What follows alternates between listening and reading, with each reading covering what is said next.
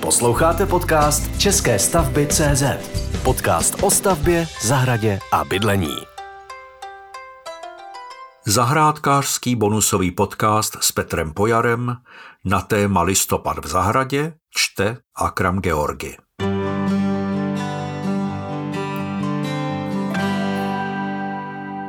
Dobrý den, vítám vás v zahradním, respektive rostlinném podcastu české stavby.cz.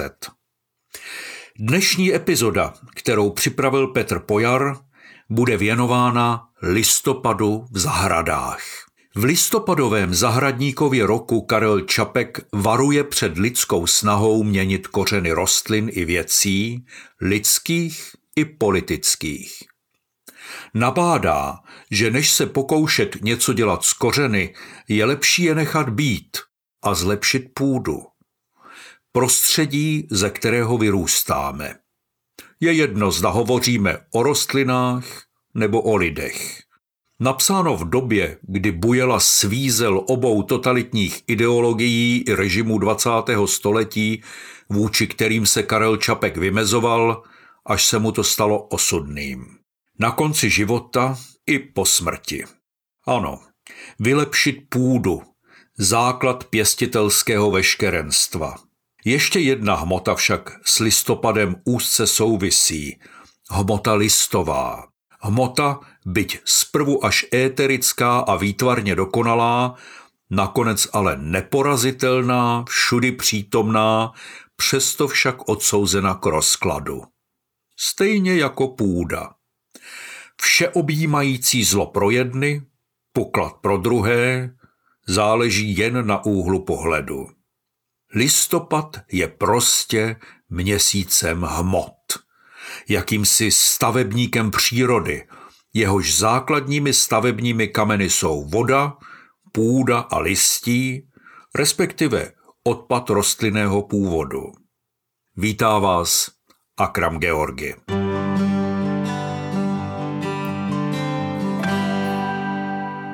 Jeden moudrý člověk kdysi řekl, hlavu člověk může mít v oblacích, ale musí přitom stát pevně na zemi. Na té zemi, po které chodí, ze které povstal. Kotva je základ. A rostliny to moc dobře vědí, stejně jako bojovníci bojových umění. Rostlinou kotvou je nejčastěji půda a půda to je země, zemina, hlína. Ta hlína, po které my lidé sice chodíme, ale rostliny se v ní drží svými kořeny a dokud je doslova nevyrveme, nepustí. Trvalky se dokonce před zimou do země ukryjí, žijí jen v podzemí, dokud se zase neoteplí. Přežívají v podobě kořenů, kořínků a vlášení, hlíz, cibulek a oddenků.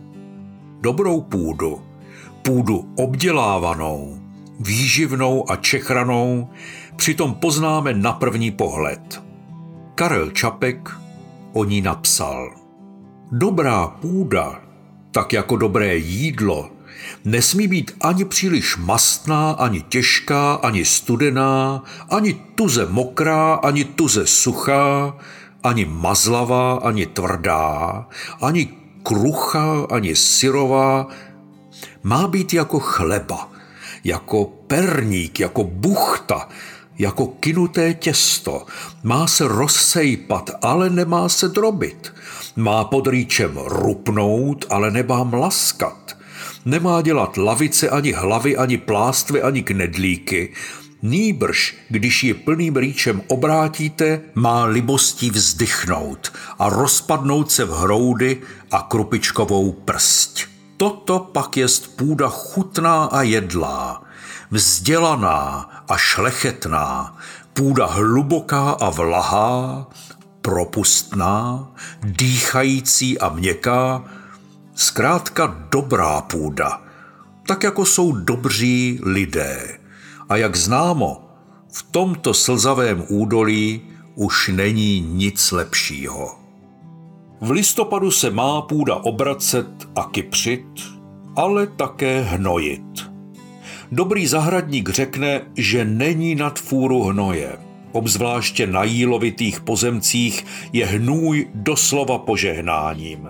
Mnohá zelenina i květiny však vyžadují pravidelné zapravování hnoje do půdy jakýchkoliv vlastností. Není až tak důležité, jakého hnoje, ale prostě vůbec nějakého. A hnůj, to jsou vlastně exkrementy zvířat, smíšené nejčastěji se slámou.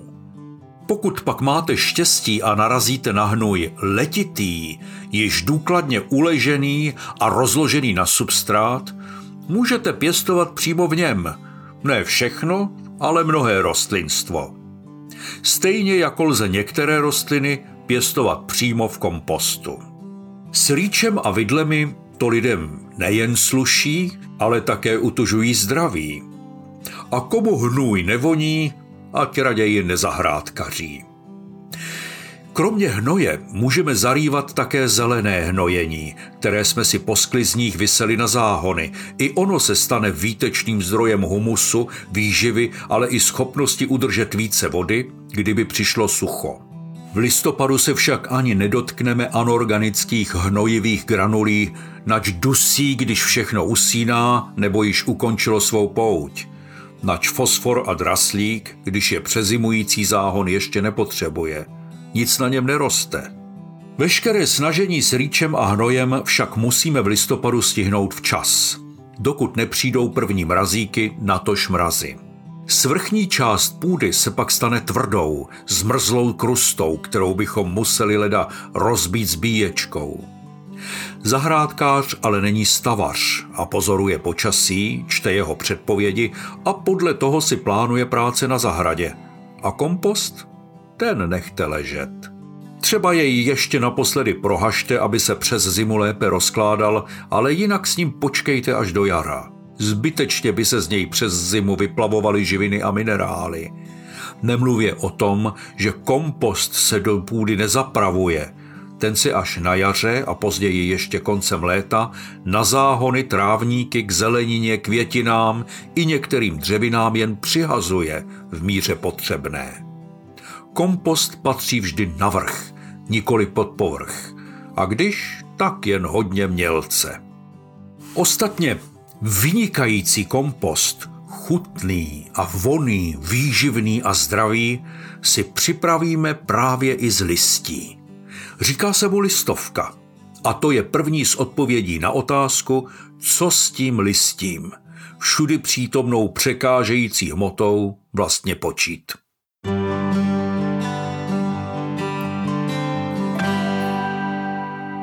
Bohatost barev a odstínů dávají podzimu právě uvadající a opadávající listy listnatých stromů.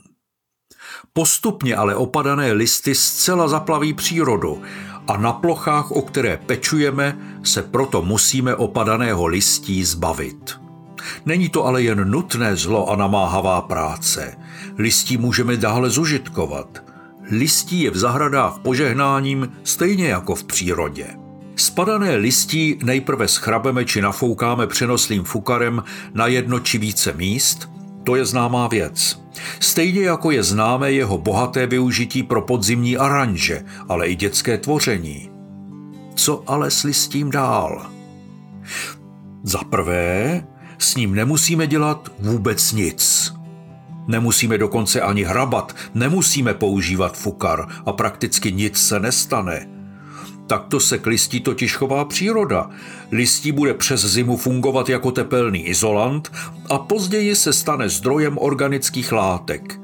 Jediným, kdo to místy příliš neocení, bude trávník, jelikož se může právě pod tlejícím listím šířit na travních plochách sněžná plíseň.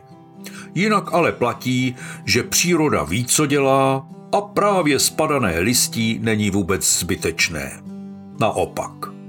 Další možností je pálení listí, čímž získáme na minerály velmi bohaté hnojivo.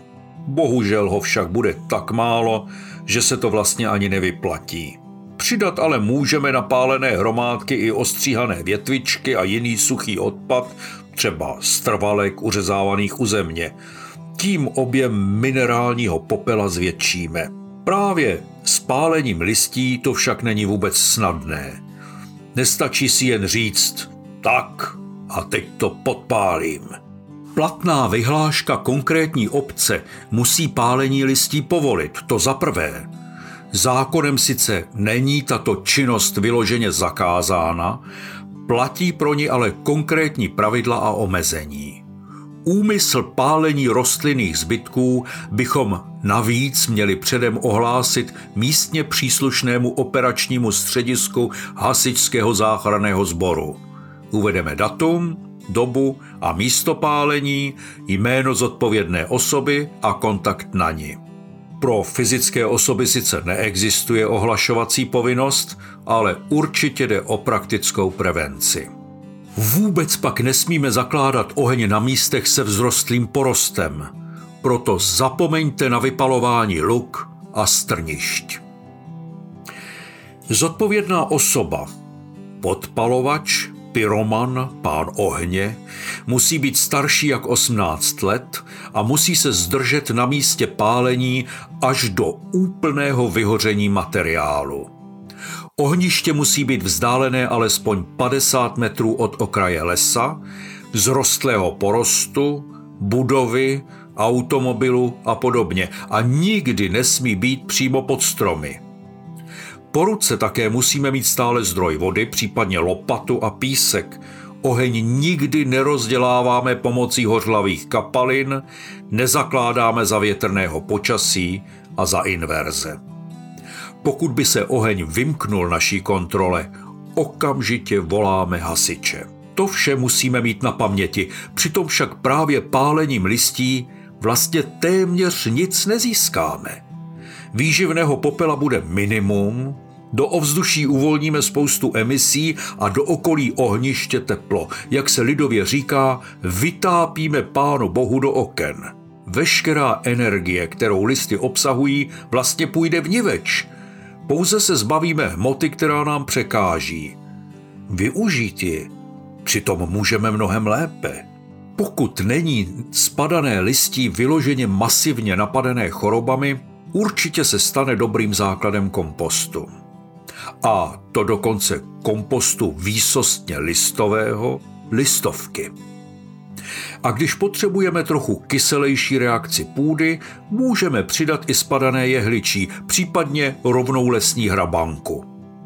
Jehličnany s výjimkou například částečně opadajícího modřínu sice neopadávají a patří mezi stále zelené druhy, jehlice se ale průběžně obnovují a ty vysloužilé padají k zemi – pod každým jehličnanem najdeme spoustu opadaných rezavých jehlic a právě z nich se rozkladem tvoří kyselý zahradní substrát. Vedou se letité spory a to, jaké listí do kompostu patří a které ne. Třeba o listí ořešáku královského, které se rozkládá velmi pomalu. O listí již hodně mokré a tlející a podobně případě ořešáku se přikláním k názoru těch, kteří tvrdí, že je stačí nadrtit. Třeba tak jednoduše, že je pozbíráme sekačkou na trávu, která hmotu rozšmelcuje. Vůbec sběr jakéhokoliv listí sekačkou je velmi praktický. Jen je třeba mít k sekačce připojenou nádobu na posekanou hmotu, kterou pak vždy někam vysypeme. Co se týká mokrého a hníjícího listí, to se s tím listím stane i v kompostu. Problém představuje listí stromů masivně napadených nějakou chorobou, kterou bychom si pak mohli roznášet dál. Zde bych se přiklonil k pálení. Pokud nechceme vyloženě listovku a zakládáme běžný zahradní kompost, do kterého listí jen přidáváme, prostě je třeba hmotu jednou za čas promísit. Kompost bude i díky listí bohatší. A například drcené listy můžeme využít i tak, že je nasypeme třeba okolo plotu, kde tak zamezíme růstu plevelu. Nikoli na 100%, ale pomůže to. Drcením se výrazně zmenší objem listové hmoty, což je výhodné i pro menší kompostéry. Pokud pak necháte listí někde ležet, zcela přirozeně se postupně rozloží samo. Příroda to moc dobře ví. Listí je také výborný tepelný izolant. Ne všem rostlinám ale vyhovuje. Pro některé druhy by se mohlo stát zdrojem plísní a hniloby. Třeba dřevité pivoňky jsou na zákryv listím obzvláště choulostivé. Jinak ale můžeme listí přihrnout ke kmenům stromů, stromků a keřů a na záhony, včetně záhonů s trvalkami a nemusíme jezdit do lesa pro chvojí. A když necháme na zahradě nějakou tu hromádku listí do jara a přidáme do ní strouchnivělé dřevo, větvičky a kamení, bude sloužit jako bezpečný úkryt před mrazem různým živočichům. A pokud nechcete, aby vám hromádky listí rozfoukával vítr, přikryjete je chvojím. Na jaře se pak hmota stane základem nového kompostu. Jestliže především vlastníte pozemek určený k vaší relaxaci a zahrádkaření příliš neholdujete, můžete nakonec využít služby jménem svoz bioodpadu. Nejen, že najdete ve sběrných dvorech kontejnery na bioodpad, tedy odpad rostlinného původu, ale běžně již lze bioodpad dávat i do nádob, které jsou vám přistaveny na vhodných místech. Navíc je tato služba zcela zdarma. Nádoby jsou obvykle hnědé a jsou opatřené nápisem. S nádobami na plast, papír a sklo si je tedy nespletete. Některé obce též přistavují kontejner na listí a jiný rostlinný odpad. V kompostárně si pak s touto hmotou poradí nejlépe.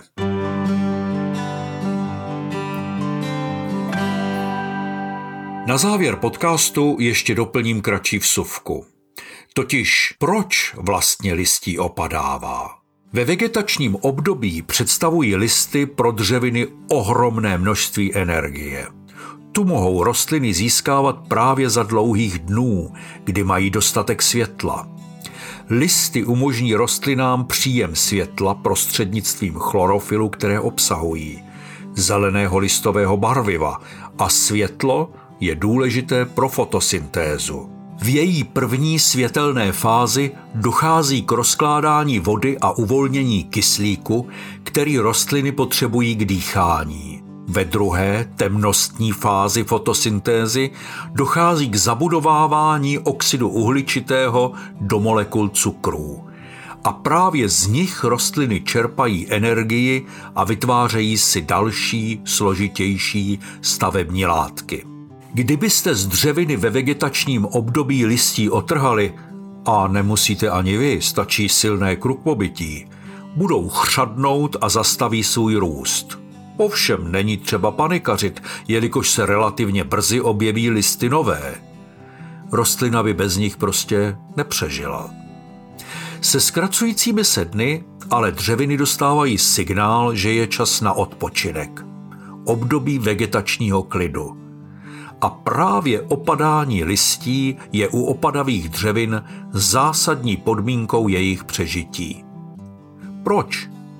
Ubývá světlo, rostliny je nedostávají v dostatečném množství a proto se z listů začne odbourávat chlorofil. Zpomaluje se tím dýchání a výměna látek a jako mávnutím kouzelným proutkem se začnou prosazovat ostatní barviva, které listy obsahují.